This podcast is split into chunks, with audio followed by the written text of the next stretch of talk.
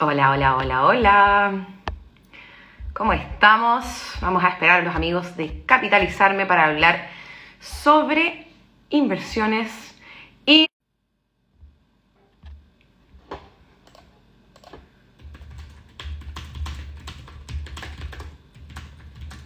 ¿Qué tal? ¿Cómo estamos? Vamos conectándonos, vamos a esperar a los amigos de capitalizarme.com. Que ahí los veo, ahí los veo, ahí los veo. Un segundito. ¿Funciona? ¿No funciona? ¿Se ve? ¿No se ve? ¿Se escucha? Ahí está. Hola, hola. ¿Cómo estamos, Francisco? Bien, ¿y tú? Muy bien, muy bien. Oye, démosle un, un minutito más a la gente para que se vayan conectando y por mientras voy haciendo la, la introducción de nuestro live de hoy día. Yo prometí que no iba a hacer más lives. Mira lo poco que gustó. Aquí estoy de nuevo. Yo pensé que la gente ya estaba chata de mí, pero bueno, aquí estamos de nuevo en un nuevo live de, de Economina, porque venimos acercando ya hace meses, hace casi como ocho meses, el mundo de las inversiones en un idioma distinto, más sencillo y más accesible para las personas. Y por eso eh, estamos muy contentos, lo anunciamos hace algunos días, de meternos en un tema con un poquitito más de profundidad, porque hay una pregunta que ya es como tradición, nos están siempre preguntando por el tema de las inversiones en el mundo inmobiliario.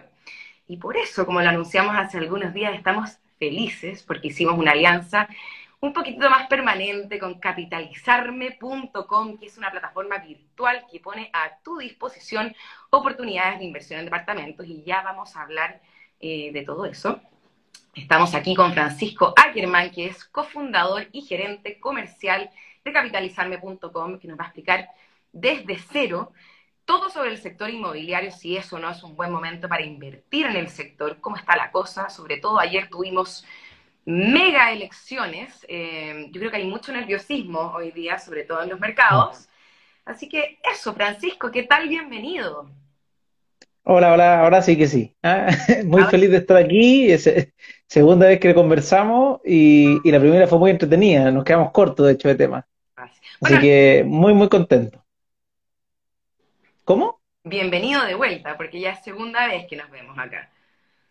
Sí, bueno, y, y como dice, hay mucho tema, la industria, vea, todas las inversiones hoy día están siendo pensadas, por lo menos, desde muchos puntos de vista. Obviamente las elecciones de ayer dieron para, para comentar muchas cosas. Hoy día la bolsa reaccionó de una manera, hay inversiones que, que han reaccionado de otra, las personas que están en fondos mutuos o que, que están con fondos mutuos afuera o con fondos mutuos en Chile también tuvieron un despertar diferente.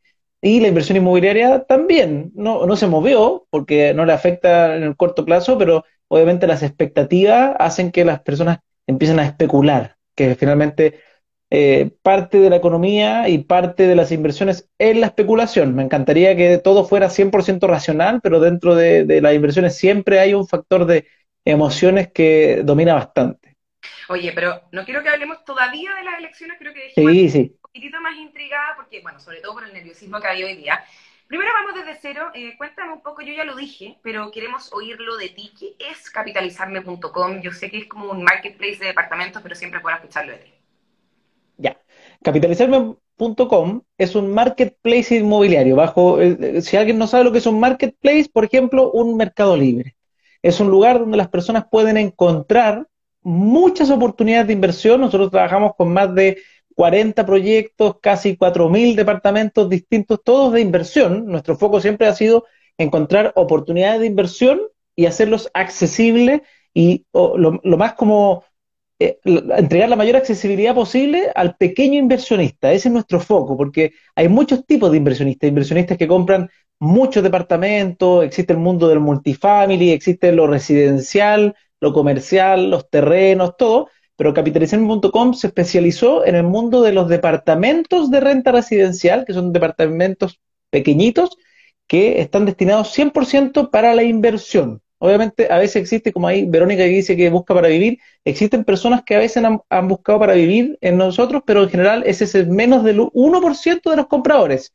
El resto, el 99,5%, son solamente inversionistas que buscan en capitalizarme un aliado estratégico para encontrar buenas oportunidades. ¿Por qué? Porque nosotros negociamos con la inmobiliaria de forma masiva, básicamente. Como vendemos más de mil departamentos al año, nos entregan su edificio con descuento, a veces también las mismas condiciones que ellos tienen, pero uno tiene el respaldo de una empresa que te ayuda a gestionar, que te ayuda con el crédito hipotecario, que te ayuda con el arrendatario. Nosotros tenemos incluido y, trabajamos con Capitalizarme Rent, por ejemplo, que tiene garantía de arriendo para las personas que muchas veces lo que buscan es como invertir y un poquito olvidarse, pese a que ninguna inversión uno debiese olvidarse, pero es muy común que uno trate de hacer eso, como invertir y andar como piloto automático, capitalizarme más capitalizarme rent, buscan eso para los clientes. Es que a veces es una lata un poco involucrarse tanto. Con... Sí, no, sí, pero uno igual tiene que siempre tener un poquito de ojo, no, no hay que esperar que las cosas anden todas solas. Oye, y me sopló un pajarito que esta es una semana especial para capitalizarme.com. ¿Por qué?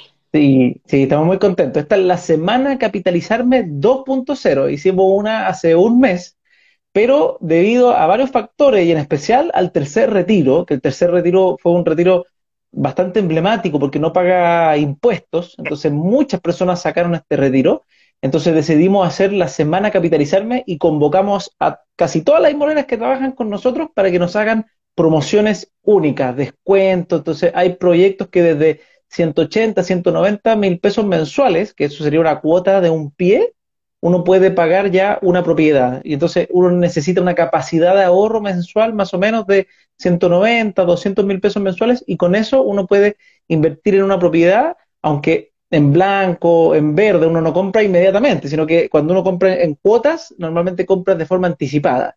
Y para los que tienen el pie, a los que tienen el retiro del 10%, por ejemplo, o quizás los tres retiros, que con uno es muy difícil que sea todo el pie, pero quizás con la suma de los retiros uno puede cumplir este pequeño sueño para algunos, que es una primera inversión que es bastante grande, normalmente es la principal inversión. Así que esta es la semana capitalizarme, que son múltiples descuentos y promociones para todos los que están pensando en invertir y quieren tomar la decisión ya.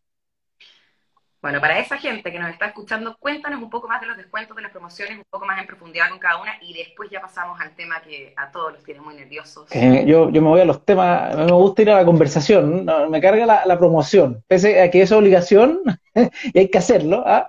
pero, pero mira, eh, básicamente son 25 proyectos que están adheridos a la promoción, que cada uno de ellos tienen distintas promociones, hay en Santiago y en regiones, proyectos de hecho, hay incluso un lanzamiento. Mañana se lanza un proyecto que está en el llano, al que, por ejemplo, las personas que estaban buscando en San Miguel, y San Miguel es una comuna normalmente muy bien conocida como para inversión inmobiliaria, que ha crecido muchísimo en el último tiempo y estamos lanzando un proyecto en el llano.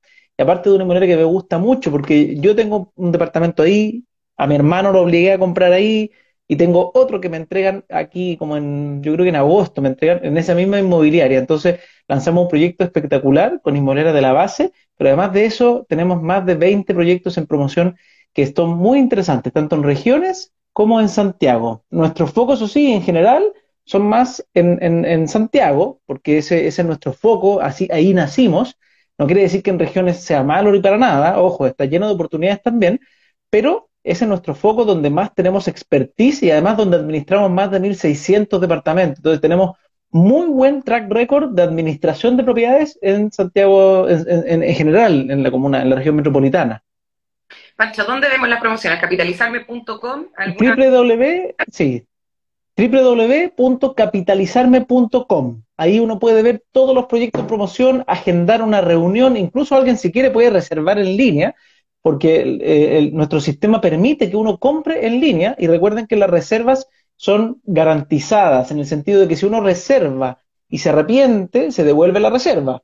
Obviamente eso es antes de promesar. Después te voy a explicar cómo funciona el proceso de una inversión, pero uno entre que reserva y promesa hay un tiempo que uno tiene para pensarlo o para ver si está apto, porque obviamente la inversión inmobiliaria, el tema es que uno tiene que estar, encontrar la oportunidad que está al frente tuyo pero también uno tiene que estar capacitado para invertir, uno tiene que tener las condiciones, ser apto financieramente. Si esas dos cosas hacen match, ahí uno puede invertir en propiedades y si no se hacen match y, básicamente una persona quizás no puede invertir, entonces ahí se devuelve la reserva en ese caso antes de promesar. Ya una vez cuando promesa es distinto porque ahí ya empieza un compromiso legal con la inmobiliaria que ya empieza a ser distinto, ahí uno ya se metió en la inversión.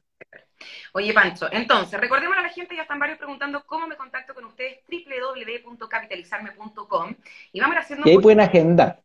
Sí, y agendar. ¿Te parece que hacemos, porque ya nos llenamos de preguntas, ¿te parece hacemos preguntas? Sí, ya, yo me fijé que pasaron muchísimas, y aprovecho de saludar a algunos que pasaron saludando también.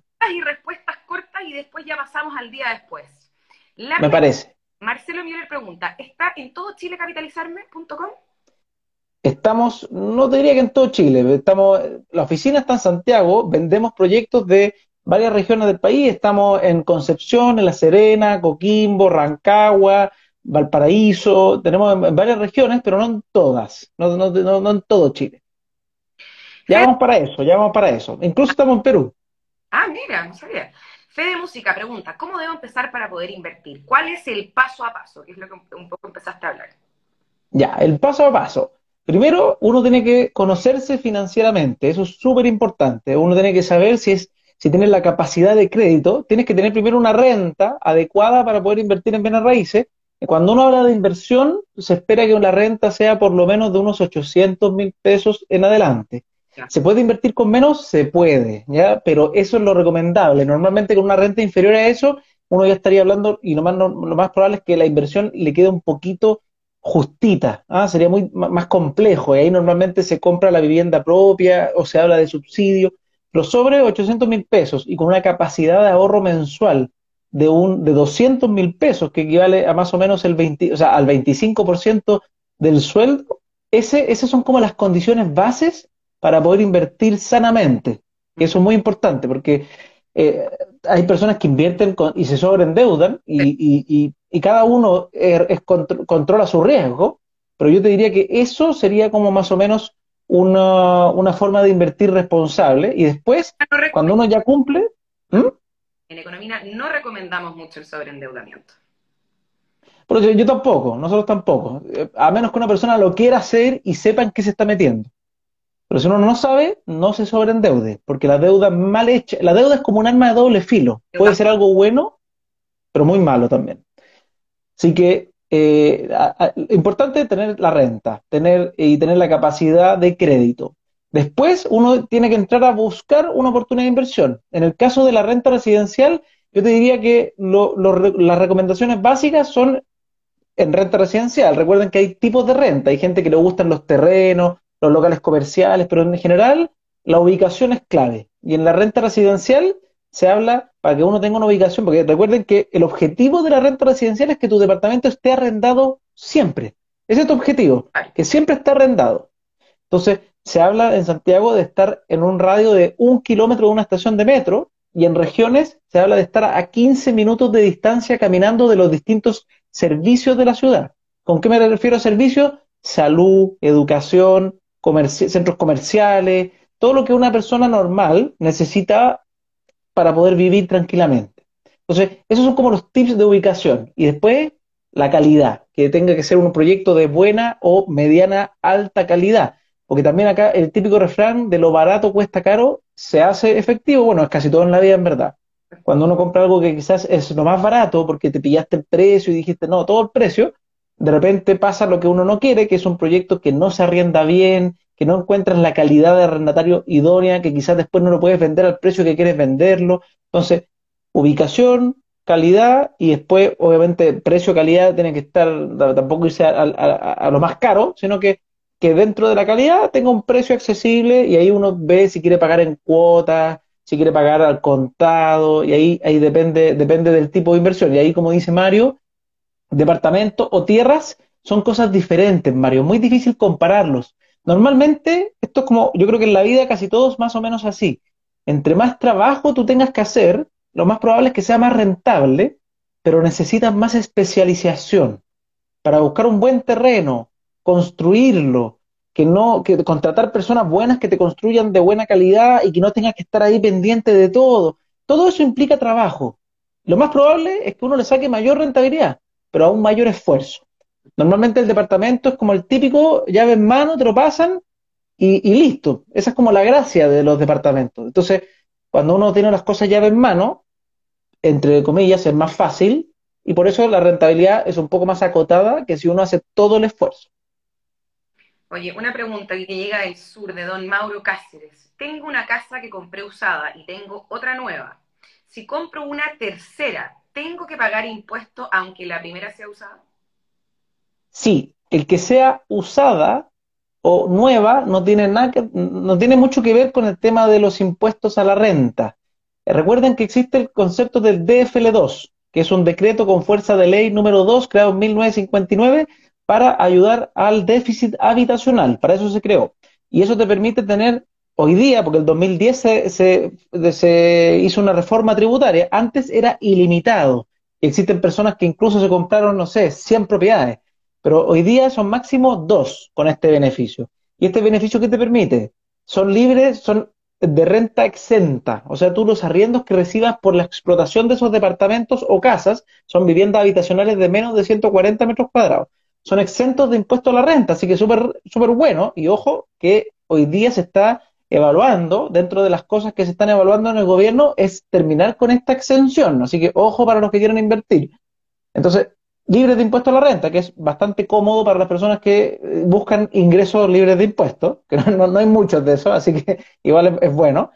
Y después de eso, el tercero ya paga impuestos. Y además de eso, también tiene otros beneficios, por ejemplo, la mitad de las contribuciones, que también es un beneficio.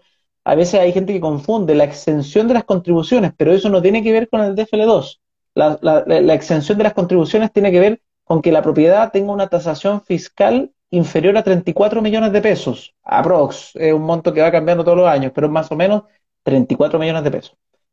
Entonces, ahí hay un montón de beneficios interesantes, igual que el 55 bis, que es un beneficio que es, pero ya es para las personas que adquieren viviendas con crédito hipotecario, que no tiene que ver con el DFL2, y la gente los tiende a mezclar. Son beneficios independientes. Otro día deberíamos hablar de eso más en profundidad, ¿te parece? Sí, hay hartos beneficios, sí, son interesantes. Ahí tenemos un, nuevo tema. Oye, ya, veo muchas preguntas sobre las elecciones y ya vamos a hablar sobre eso. Pero primero, yo quiero ir dos pasitos más para atrás, porque antes de las elecciones también ha habido todo un momento eh, pandémico que no podemos dejar de lado. Pancho, yo creo que me digan un poco a rasgos macro, para la gente que no está muy interiorizada con el sector inmobiliario, ¿cómo ha estado la cosa? Porque me imagino que con cuarentena para acá, cuarentena para acá, que pasamos no sé cuánto, no sé qué, no debe estar fácil. Eh, ¿Cómo venía la cosa con el sector? Y ya nos metemos en las elecciones en un ratito. Ya, mira, cuando partió el estallido social, ese fue el primer remesón a la industria. Bueno, fue un remesón yo creo que para varias industrias, pero a la industria inmobiliaria también le afectó. En enero, febrero como que empezó a recuperar y a repuntar la cosa de a poco, pero iba lento.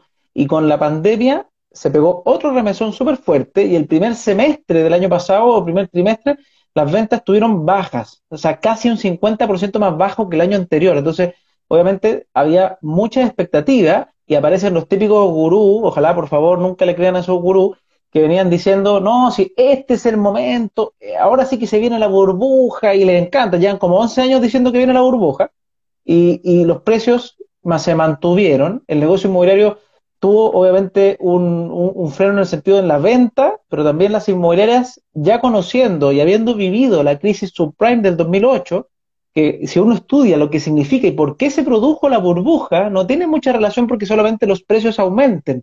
Entonces ahí hay personas que a veces no entienden eso, porque en Canadá, en Alemania, en Inglaterra, en Australia, eh, suben también las propiedades, son carísimas. Entonces, la diferencia con la burbuja inmobiliaria que hubo en Estados Unidos y después también en España, no fue solamente por los precios, en Estados Unidos, si se pone a estudiar, tiene que ver por cómo la banca se comportó de forma tan, tan mala de entregarle deuda a quien sea. O sea, una persona decía, oye, yo casi que yo no, sé leer, tome un crédito hipotecario, al tiro, con todo, eh, y no, tengo trabajo, crédito hipotecario. Entonces, le entregaban crédito hipotecario a todos. ¿Cómo? No es mucho eso el caso de Chile con la banca. La banca es... No, pues, al revés, la banca está así. La, banca está restringida. De hecho, hay mucha gente que alega porque el banco, oye, ¿por qué el banco ya no me da el 90? Bueno, porque es parte de la banca resguardar que no exista una burbuja. Porque por eso existió en Estados Unidos. Y después en España también se crearon los barrios fantasmas, barrios especulativos donde te, vendían el cuento de, oye, este es el lugar increíble, y después la gente compraba su propiedad en un barrio que queda a la cresta de la ciudad, iban a vivir y resulta que habían 350 casas y, 50 vecinos eh, con 300 casas. Y empezaron a crearse estos barrios fantasmas. Entonces, cada burbuja uno tiene que estudiarla en qué significa. Y acá en Chile, por lo menos, donde están subiendo fuerte los bienes raíces, y uno compara, por ejemplo, con Estados Unidos, que uno dice, oye, ¿qué, pasa en, Chile? No, obviamente hay varias causas, Pablo, pero te estoy, para no entrar en todo el detalle, una de las causas muy grande fue este, el Estado y, los, y la banca, el como del endeudamiento. Esa fue una de las razones más fuertes. Pero, como decía, aquí los bancos están resguardando los intereses, buscando que no ocurra esto. Los bienes raíces están súper altos, han subido de precio, sí, pero no están al nivel de otros países o, ciudades como Vancouver, donde cuesta un montón. Pero volviendo a la pregunta que me hiciste antes, bajó la venta, después las inmobiliarias se retuvieron, o sea, frenaron, dejaron de, hacer permisos de edificación. ¿Por qué? Porque venían súper fuerte la inmobiliaria y de repente pasó algo, que el segundo semestre comenzó a aumentar un poco la venta y con los retiros del 10% aumentó de forma muy, muy fuerte. ¿Y por qué? porque muchas personas tuvieron inversión, muchas las personas que invierten, y para que tengan una idea, eh, como dato, el 60% de la gente que sacó sus primeros retiros los reinvirtió. No es que la plata se la gastaron todo, no, se reinvirtió mucho, o si no, probablemente las tasas de crédito hipotecario hubieran subido. Entonces, ¿qué pasó? La inversión inmobiliaria se mostró como una inversión muy sólida, pese a la crisis mundial grosera, en la gran mayoría de los países los bienes inmuebles subieron de precio, los arriendos seguían o bajaron quizás un 10%, no en el mundo comercial, ojo, el mundo comercial se pegó súper fuerte, se pegó un freno muy fuerte, igual que las oficinas, pero las casas bajaron en promedio un 10% y básicamente por la poca movilidad, porque normalmente en las crisis la gente detiene su opción de compra de casa para vivir y se va a arrendar. Entonces, e, eso generó que la gente diga, ah, el bien inmueble es sólido, es una inversión sólida, sigue creciendo, entonces empezaron a volver, igual que los commodities, los commodities volvieron a ser una inversión refugio, el dólar también, mucha inversión refugio, y los bienes raíces, una inversión refugio. Y uno podría pensar, ah, ya, pero eso fue puro, puro gracias a los estallidos, o sea, al estallido, solo gracias a los retiros. Pero resulta que enero, febrero, marzo de este año fueron récord. Se vendieron muchos bienes raíces, muchos bienes raíces. Y se, también se ingresaron, es el, el, primer trimestre con menos permisos de edificación. Entonces la oferta está media restringida, la nueva oferta, porque todavía hay stock, para mantener y que no haya un problema. Que además la construcción está carísima, carísima, los precios han ido a las nubes. Algunos, si todos de los que están escuchando, si hay algunas personas que se dedican a varias industrias, hay muchas industrias que todo está caro, la mano de obra está cara, los materiales están caros, entonces, los terrenos están caros, no han bajado ni un solo peso los terrenos. Y eso incide mucho en el costo de la construcción. Oye, entonces, aquí hacían una pregunta de si ves una burbuja. Deduzco por tu respuesta que no. No. O sea, no quiero decir que es imposible. Para mí no existen ni los nunca ni los siempre. ¿ya? No existen ni los nunca ni los siempre. ¿Puede existir una burbuja? Podría existir. Si quedara la embarrada, por ejemplo, y las tasas hipotecarias subieran, voy a poner un caso hipotético, al 12%.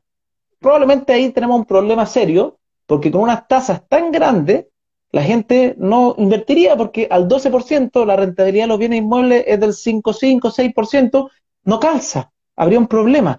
Entonces, ahí uno podría decir, ya, quizá ahora tenemos un problema serio, pero en general la banca se está tratando de hacer lo mejor posible, mantiene las tasas súper bajas, entonces se ha mantenido la ecuación para que los bienes raíces se mantengan y la gente pueda seguir invirtiendo. O también las tasas de desempleo que están grandes y supongamos que crecen y se van a las pailas. O sea, obviamente en escenarios medios apocalípticos o escenarios demasiado negativos siempre pueden haber problemas, pero de ahí no se escapa nadie. O sea, cuando una, una cosa que yo pienso es, si llegase a haber burbuja inmobiliaria, es que Chile ya hay una crisis de todos los otros mercados, los otros instrumentos de inversión. Y probablemente no hay inversión bueno, quizás las materias primas podrían estar ahí funcionando, pero cuando existe una, crisis inmobiliaria es un tema no menor. Oye, antes de que nos conectáramos, yo estuve leyendo varios informes de la Cámara Chilena de la Construcción y también de iConstruye, y ambos ven una recuperación importante para los sectores construcción e inmobiliario en el segundo semestre de este año. ¿Cómo lo ves tú? Es así, y aparte se está incentivando porque Normalmente la construcción es una de las mayores fuentes de empleo del país y tenemos además un déficit habitacional gigantesco que sigue, que, este año, el año pasado creció. Entonces, se están... ¿Mm? De las personas se emplea el sector construcción en Chile, 10% de los puestos de trabajo. O sea, imagínate, es muchísimo. Entonces, se está incentivando a que haya más construcción, se quieren entregar más subsidios. Entonces, todo eso incentiva a que aumente y, busca que el país, porque cuando hay construcción, normalmente hay desarrollo económico. Y una de las cartas del, crecimiento económico, económico del país es la reactivación de la construcción. Bueno, vamos a, la pregunta del millón. Eh, ha sido un día bastante intenso para los mercados. Hoy día, bueno, después de las mega elecciones de ayer, la Bolsa de Comercio de Santiago cayó 10%, casi su mayor nivel desde marzo de 2020, y perdió todo lo que había ganado en 2021. Por otra parte, el dólar. Eh, en, un día, aparte, eso, es lo importante. Todo la, la Un día bastó para que.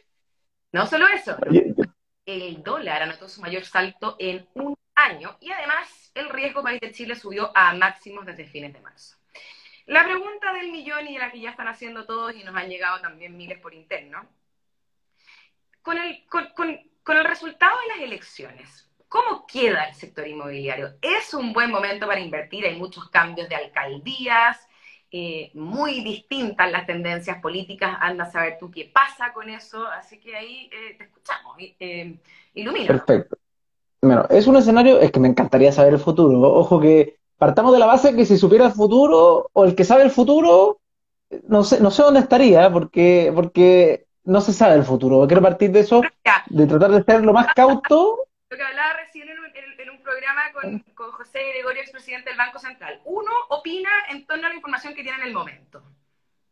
Exacto. Entonces, me encantaría tener la razón y, oye, esto es lo que se viene y aprovechen porque con esto se van a hacer ricos. No, eso no pasa. O sea, probablemente todas las personas, hay personas que deben haber pensado y compraron dólares antes de hoy antes de, las elecciones, otros que vendieron y eh, todas las cosas pasaron así.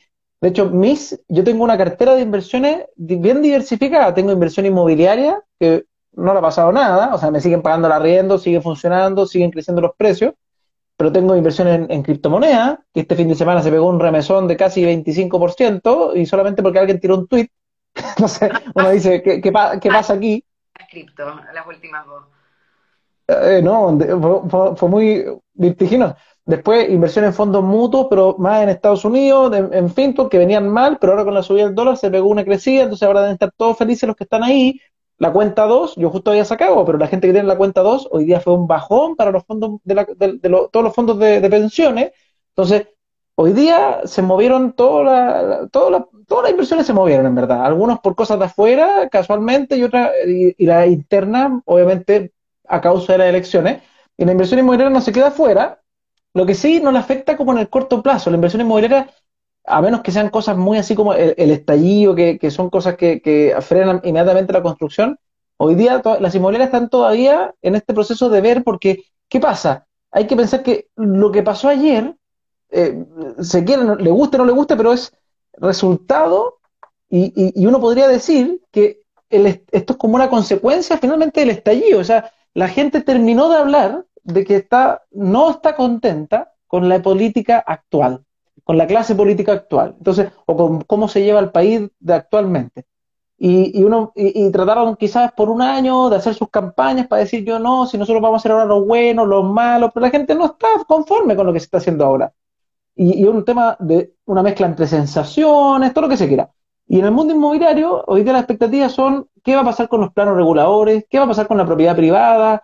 Y cuando uno ve países desarrollados que son como las, las guías, donde, por ejemplo, si, si llegase a ir una extrema izquierda, que uno podría decir, oye, ¿cuáles, ya, ¿cuáles son los escenarios posibles? Muy izquierda, se supone que los países guías, como los países nórdicos, respetan la propiedad privada. Normalmente los buenos países con gobiernos tirados para un lado izquierda, la propiedad privada se respeta. De hecho, en Finlandia te permiten, incluso las personas que tienen una hectárea, la gente puede alojar en los terrenos, pero a mínimo 150 metros de donde está la casa de la persona que habita. Pero la gente lo hace, a diferencia de otros países más subdesarrollados, lo hacen con respeto, ponen sus carpas, nadie le molesta, todos felices, hay una educación diferente, y eso que eh, Finlandia es un país que tiene solo 100 años. Entonces, la propiedad privada no creo que se vea en juego. Tú sabes que Estados Unidos, que es de las constituciones más breves que existen, la quinta enmienda establece el derecho a expropiación siempre y cuando sea un precio justo. Mira, mira. Entonces, yo, yo no veo por ahí miedos. Como no, creo que sea como el, punto que quieran tocar fuertemente, el tema de, andar expropiando propiedades, y, y, si llegase a pasar, probablemente se, se más para el mundo agro, de tratar de los que tienen muchos campos, pero así como andar sacándole los dos departamentos que tiene una persona que toda su vida se ha esforzado para comprar sus dos propiedades, no lo veo, no veo que sea un camino como por lo menos para pensar, bueno, obviamente nadie sabe lo que va a pasar, pero no, no vería que ese sería como un terror y, tampoco cuando hablo con la inmobiliaria, hoy día traté de conversar con mucha inmobiliaria porque son temas que son conversables. Yo hoy día hablaba, por ejemplo, con Jack Luz, que le tengo mucho respeto porque es una persona que se mueve en el mundo de los terrenos hace años, eh, tiene mucha antigüedad, ha pasado todas las crisis. Él me dijo, Francisco, tú eres joven, ¿cuál ha sido tu peor crisis que has pasado? Y dije, ninguna, si para el 2008 ni siquiera, no, no, era, era un hijito de, de pecho en ese minuto, estaba saliendo del colegio casi. Entonces me dijo, Francisco, yo pasé la época de Allende, Pinochet, la crisis de los 2000, la crisis del 2008, y me dijo, y ahora se ve una cosa que, es curiosa, que es de análisis extranjeros incluso. Hay un, eh, se llama Bruce Ackerman en Estados Unidos que está evaluando profundamente lo que pasa en Chile porque dice que es muy interesante. Sí, es como mi primo, ¿ah? mi primo famoso, mi tío famoso de la Universidad de Yale, que, que están estudiando Chile porque es curioso como la, el, este cambio democrático y sin guerra, sin, sin como, o sea, hubo un estallido, sí, pero, pero dentro de todo no, no, no fue el fin del mundo, no vieron, eh, no, no, como pasa quizás en otros países de Latinoamérica, que cuando se quiere llegar a, a, estos procesos no son tan democráticos. Entonces se está viendo con buenos ojos y hasta nos comparan con países desarrollados de estos típicos más nórdicos, guardando las proporciones, pero se estudia nuestro caso con bastante eh, hipótesis al respecto, y él lo ve bien. De hecho, me dijo, Francisco, obviamente nada está seguro, hoy día hay mucho más escenarios de lo que uno pensaría, los economistas que, que también esperaban un, una... Todo el mundo estaba esperando los tercios, hoy día era como el día del tercio, y, la verdad es que ha sido un proceso interesante. Eh, hay mucha gente independiente, muy capaz, también, obviamente, yo veo algunos independientes que todos se ríen por, no sé, Pokémon, pero, pero son los menos. ¿ah? En general, eh, hay, hay personas que son capaces y esperemos que este sea un proceso democrático que ayude a ordenar el país, que el país tenga una, una, un orden de crecimiento y ahí se van a ir viendo las cosas. Yo no creo que afecte fuertemente, sí, obviamente están en la lupa hoy día, comunas, por ejemplo, no sé, que, que, entraron alcaldes comunistas que antes no habían habido por, por 20 años, o sea, no, no, no, no habían habido. Entonces, va a ver qué ocurre, pero uno ve lo que pasó en Recoleta, y Recoleta ha existido industria inmobiliaria, sigue existiendo, eh, o sea, el alcalde que se supone que iba a estar un periodo, lleva tres, y aún así la industria va creciendo y se están haciendo edificios nuevos y la, y la comuna busca crecer, quizás no como todo el mundo quisiera que crezca. Entonces, no, no veo con malos ojos este, e, este, este proceso. Eh, no, no, a mí personalmente quizás no me encanta, pero me sorprende lo civilizado que fue todo.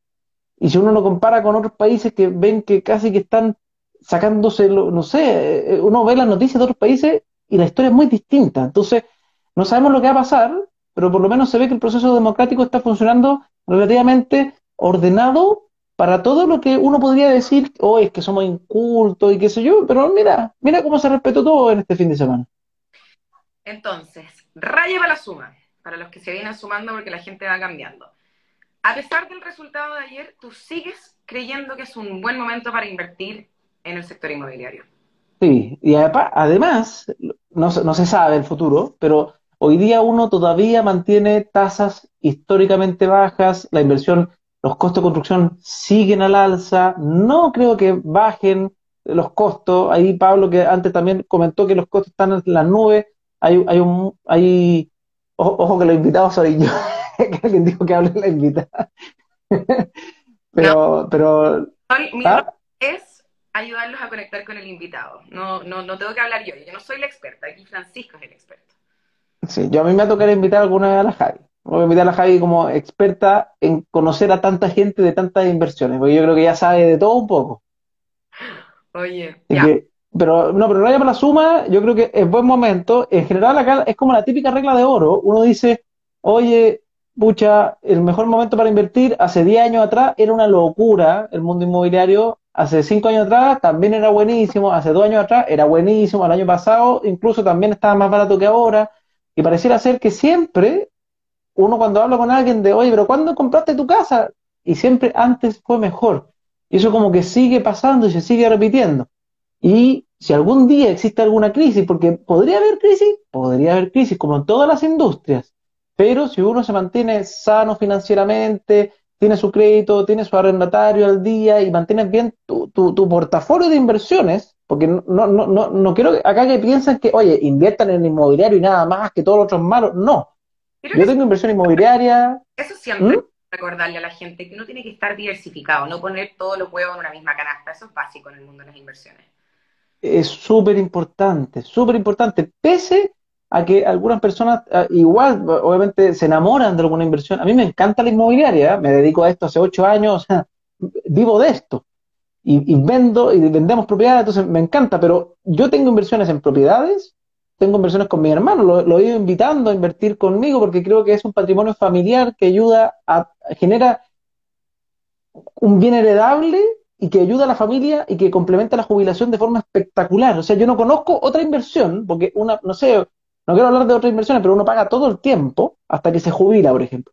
Y acá uno paga el pie y de repente arriendo cubre dividendo y, se te está pagando una inversión y tú vuelves a tener ahorros y si quieres los metes en otra cosa. Entonces es súper interesante, pero yo tengo, por ejemplo, APB, inversión inmobiliaria, la cuenta 2 ya no, pero criptomonedas, fondos mutuos, acciones, eh, fondos accionarios, que son de, como accionarios temáticos. Entonces, Creo que todo el mundo... Es bastante arriesgado, entonces. ¿Ah? Podríamos decir que eres de un perfil de inversión bastante arriesgado. Sí, soy medio arriesgado, pero no tanto, por eso me, he ido diversificando. al revés, los más concentrados son los más arriesgados, porque se tiran todos los huevos en una canasta, pese a que uno sepa muchísimo del tema, que te baja el riesgo. Recuerden que siempre el aprendizaje te ayuda a bajar riesgos, o por lo menos a conocerlos. Pero invertir desinformado es como ir al casino. O sea, uno se tira ahí ah, para la suerte, qué pasa. No, esa no es la idea, hay que invertir bien. Oye, Francisco, otra pregunta después de las elecciones que le hace Mario Armstrong, se me gusta mucho porque tú estuviste hablando que hay menos permisos de edificación hace rato. Después del resultado de ayer, ¿qué crees tú? ¿Van a haber menos permisos todavía y menos proyectos inmobiliarios? ¿Qué crees? Mm, depende, depende si, porque acá el tema de los permisos de edificación hay una mezcla entre el construir ciudad y el ganar votos. Hay una mezcla y, que cuesta mucho combinarlos porque normalmente los vecinos se oponen porque el vecino no quiere que le lleguen más vecinos. Pues es, como, no, yo quiero esto para mí, que uno podría decir, oye, que egoísta el vecino. Sí, pero es que la gente es egoísta sin querer. Y, y el alcalde quiere que ese vecino esté feliz con uno y se mezcla con el desarrollo de una ciudad. Cuando un, un, Estado se gasta millones, pero millones de dólares en estaciones de metros para conectar las ciudades, la lógica es que alrededor de la estación de metro se construya en altura. Porque ¿para, ¿para qué? Para que haya una densidad de población, para que ocupe el transporte público, para que haya servicios y haya un desarrollo del sector, como lo que está pasando, por ejemplo, en Renca, un, un lugar que no era muy desarrollado, que hoy día está cada vez más nuevos proyectos, o en Cerrillos, o con Chalí, o en distintas comunas que las, extensiones del metro han ido llegando y las hacen mejor a, los lugares. Entonces, está esa, mezcla y normalmente los permisos de edificación debiesen ir a la restricción, pero eso normalmente favorece a las propiedades que quedan en el sector siempre y cuando haya un, un N de propiedades interesantes. Cuando eh, congelan todo antes de que siquiera comience, ahí estamos en un problema, porque si acá es súper sencillo, por ejemplo, economía, ah, te voy a decir economía, no, Jai. Si, yo te, si tú eres dueña de Sencosud y, te, y tú estás evaluando construir un, un, un, mall o, un supermercado que necesita mínimo mil familias para que sea rentable el supermercado, y, y tú sabías que quisieran poner cuatro torres en un lugar con mil familias y de repente te dicen, no, todo se congela, a partir de ahora hay solamente 10 casas con 10 familias. ¿Qué harías tú como supermercado? ¿Vas a, construir un, un mall para 10 familias? Probablemente no. Entonces, cuando se congela, antes de que siquiera haya desarrollo, ahí tenemos un problema. Si ya empieza el desarrollo y empiezan a ver torres para arriba y ahí lo congelan, ahí uno podría decir, uy, los que compraron ahí la hicieron. Ahí uno como que dice, ah, el, oro. Oye, esta es una pregunta que nos llega mucho. Te voy a hacer dos preguntas más y después ando tan democrática que te voy a dejar escoger preguntas porque tenemos tantas que ya no, no sé por dónde tomarlas. he visto, he visto caleta. bueno, así vamos. ¿En qué nos tenemos que fijar cuando invertimos en, una, en el sector inmobiliario? Por favor, explícanos y también de acuerdo en el fondo a los distintos objetivos de las personas, porque todos somos distintos, todos tenemos objetivos, plazos, etcétera. Danos una, una, guía un poco como general. Ya, o sea, bueno, primero tienes que tener, y esto es súper importante, no, no, lo hablé al principio, antes de pensar en, en que quieres ganar plata, jubilar, y a todas esas cosas que uno obviamente, todo el mundo quiere ganar más plata, eso es como una cosa obvia, es súper importante, pero súper importante la mentalidad de inversionista. Se me había olvidado, pero de verdad es realmente fundamental. no, la, tener cabeza de inversión. Es, ¿A qué voy con esto? Yo me compré un departamento a los 24 años, el primer departamento. Tomé una buena decisión. El departamento increíble, se pagaba solo, me sobraban 80 mil pesos mensuales, todos los meses. Plata que me la gasté en puro carrete, a ser sincero, y en pura tonteras y eso es mentalidad no de inversión. Tomé una buena oportunidad. Es como cualquier persona que, oye, es como que la chunté al casino y gané plata. ¿Soy inversionista por eso? No, no soy inversionista. La chunté a un buen departamento. Entonces, me compré un buen departamento. Después pasó el tiempo. Lo vendí. O sea, entre medio lo refinancié, pero hagamos el cuento corto. Lo vendí. Hagan sus cálculos en su casa. Lo compré en 1400 UF y lo vendí en 1850. Me gané 450 UF sin poner casi ni un peso. O sea, puse 140 UF o sea, 140 UF y ganar 450, calculen el ROI. Es gigante. Uno podría decir, oye, tremenda inversión te mandaste, Francisco. ¿Qué hiciste con eso? Perdí toda esa plata. Toda esa plata. Me la gasté en tontera, me compré un auto que no lo necesitaba, porque ya tenía un auto, pero quise cambiar el auto, me bajó la tontera de, ah, quiero que quiero un calientaciento, ah, puras cosas que son innecesarias para mi nivel de vida. Y ojo, lo tonto, ni siquiera había aumentado mi renta. Entonces aumenté mi nivel de gastos sin haber aumentado mi nivel de renta. Y ahí después perdí toda esa plata, cuento corto, perdí toda la plata y el año pasado me di cuenta lo importante de que uno tiene que vivir acorde a su realidad y el concepto que no se puede olvidar es que uno vive básicamente con lo que sobra, no con lo que sobra, pero uno no tiene que invertir lo que te sobra. Tú tienes que definir un presupuesto y decir, a ver, me llega el sueldo y un 20% se me va para mi futuro. Y no es para, es para mi futuro. Y a uno le cuesta preocuparse de su futuro. Entonces, esa mentalidad de inversión después, yo, a mí me costó 32 años desarrollarla. Entonces, no digo que sea fácil. A mí no se me fue fácil. Y sigue siendo difícil. Todavía me dan ganas de salir a comer rico y no noto las cosas. Y, pero uno tiene que sentarse, anotar los gastos, a ver en qué me estoy echando la plata. Financiera, finalmente. Educación financiera. Educación financiera pagarte un sueldo, lo que dice la Javi, exactamente. Cuando te llega tu sueldo, ese no es tu sueldo. Tú ahí, ahí tú te pagas un sueldo que es para ti del futuro. Y con el resto tienes que vivir.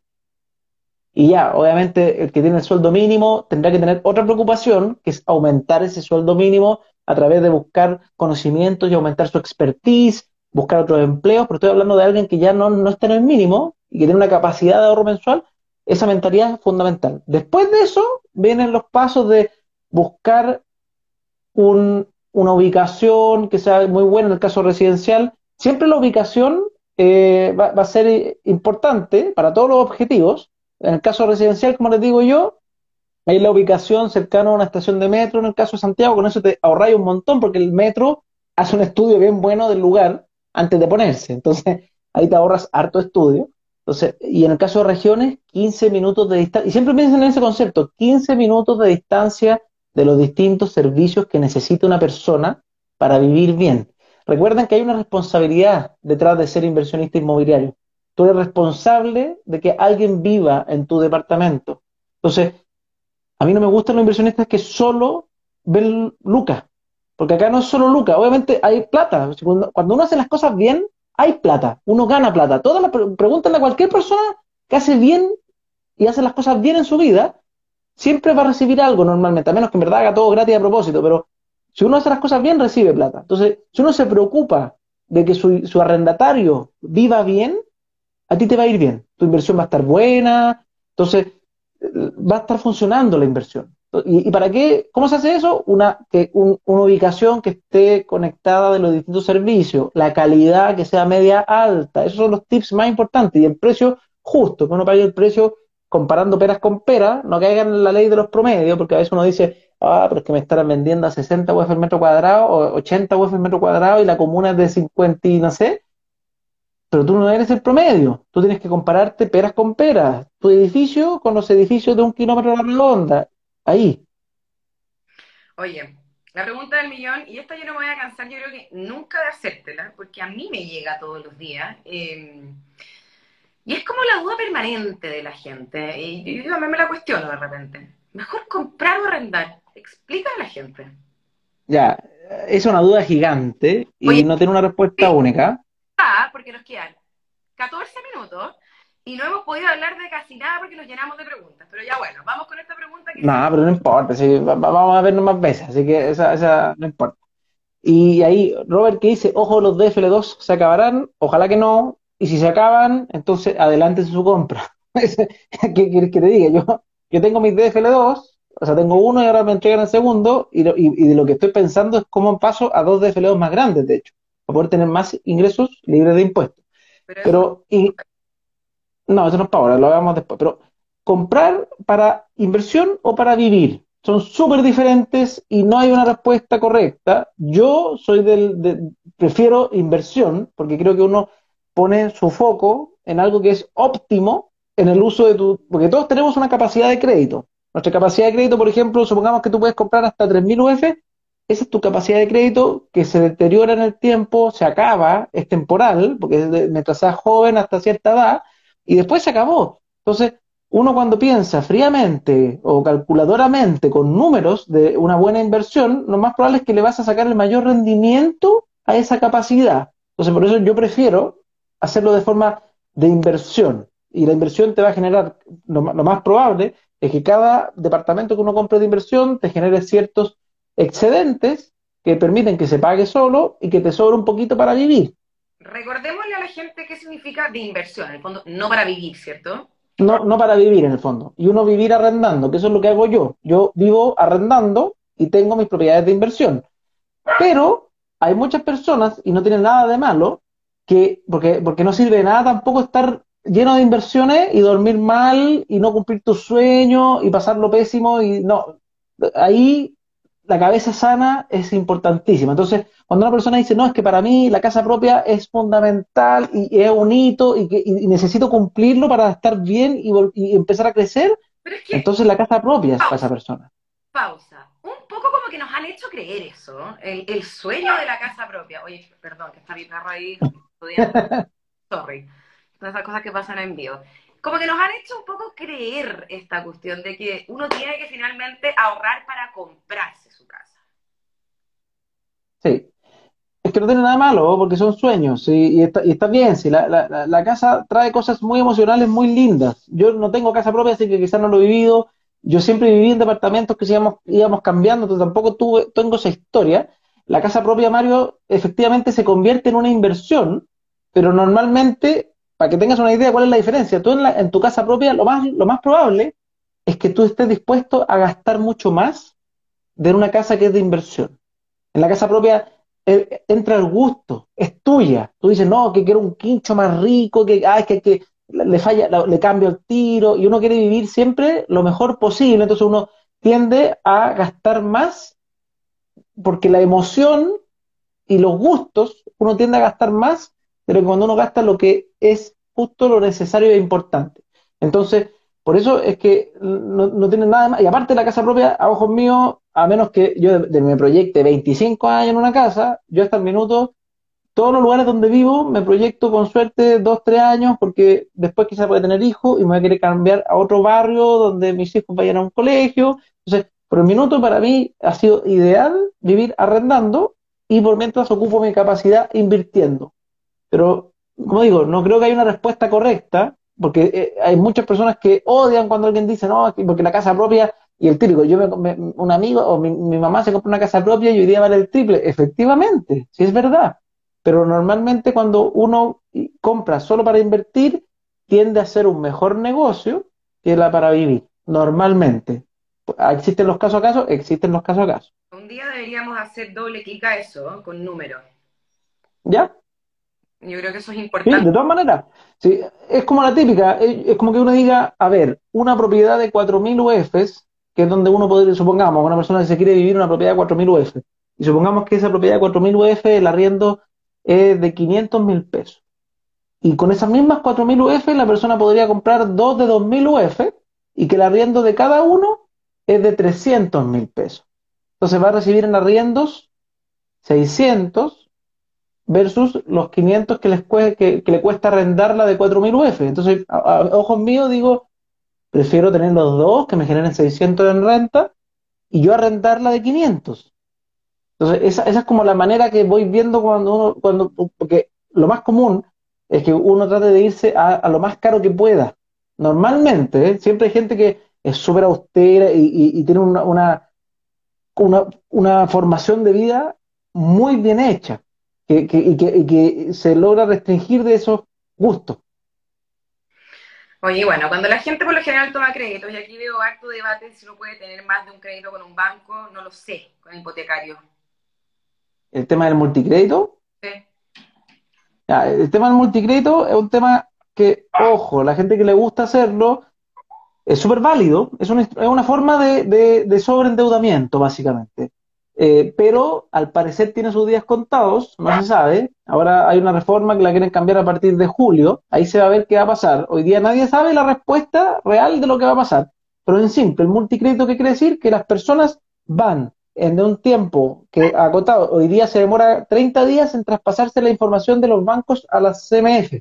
Entonces, en esos 30 días las personas van y piden varios créditos a la vez. Entonces, pagan, por ejemplo, supongamos que tú como persona natural te alcanza para 2.000 UF y esa persona lo que hace es que va y, y, tiene que tener el pie, obviamente, o incluso existe gente que mezcla bono pie con esto, pero ya supongamos que tienes el pie, entonces la gente lo que hace es que va y pide cuatro créditos al mismo tiempo en cuatro bancos distintos. Pero ¿qué pasa? Si tú podías pedir máximo 2.000, lo más probable es que ese crédito ocupara un 25% de tu sueldo, Javi. Y si pediste cuatro a la vez, lo más probable es que esos cuatro créditos ocupen un 100% de tu sueldo.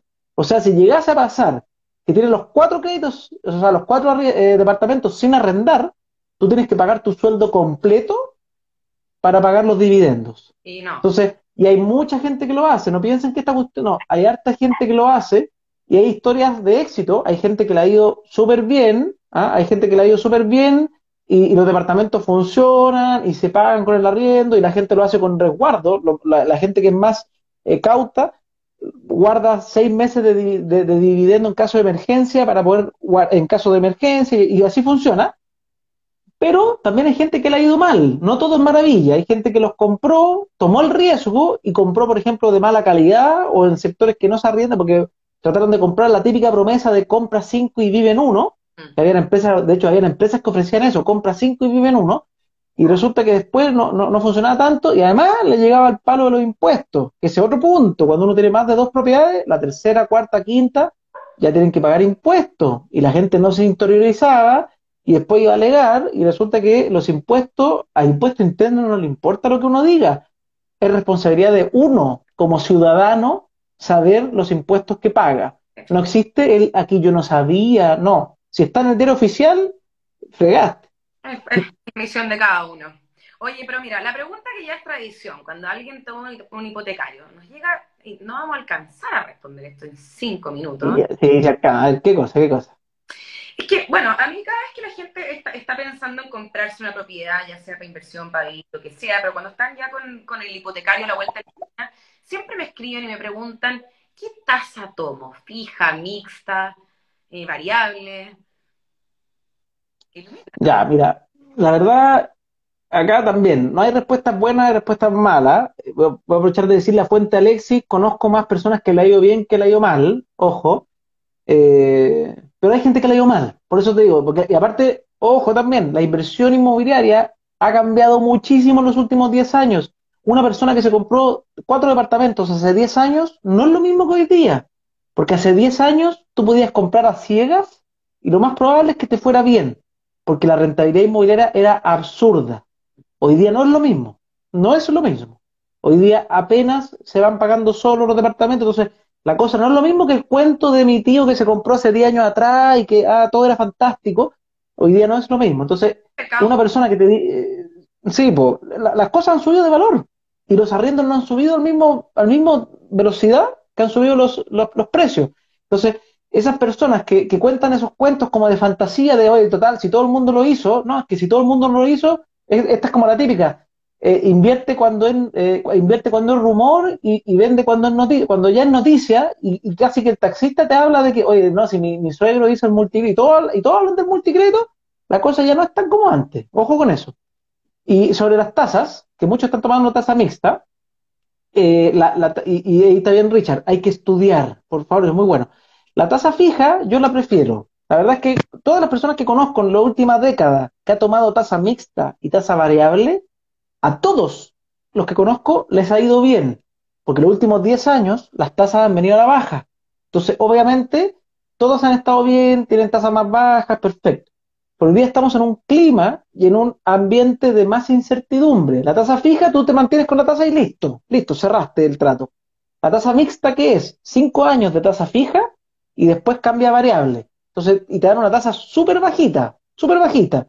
Entonces, uno se tienta, porque, oye, rico, tasa baja. Y resulta, imagínate que pasan tres años y de repente, ojalá que no, pero pasaron tres años y te dicen, oye, la tasa fija ahora está en 10%. Y la tasa variable, cuando te toque cambiarte a variable, va a estar en 8 o 9. Y tú dices, no, ¿qué hago? Entonces, es, es un tema, porque uno puede cambiarse a tasa, en la tasa mixta, uno puede cambiarse a, a fija después, pero ¿qué pasa si, si, si justo te tocó que las tasas suben? Entonces, es interesante, obviamente que es muy interesante, pero en mi caso, yo prefiero la tasa fija, porque y más en tiempos como los de hoy. Es que bueno, justo tomé mi, hipotecario en fija, que a mí escuchar eh, pues, No, y también depende del objetivo. Hay personas que, por ejemplo, hacen un plan y dicen, yo voy a tomar tasa mixta porque mi, propiedad la voy a vender antes de cinco años. Entonces, súper interesante, porque te, conseguí una tasa quizás bajo el 2% y, la ponía en venta, apenas te la entregan, aunque se demore cuatro años en vender, por ejemplo, y, la dejáis ahí ah, esperando que se venda.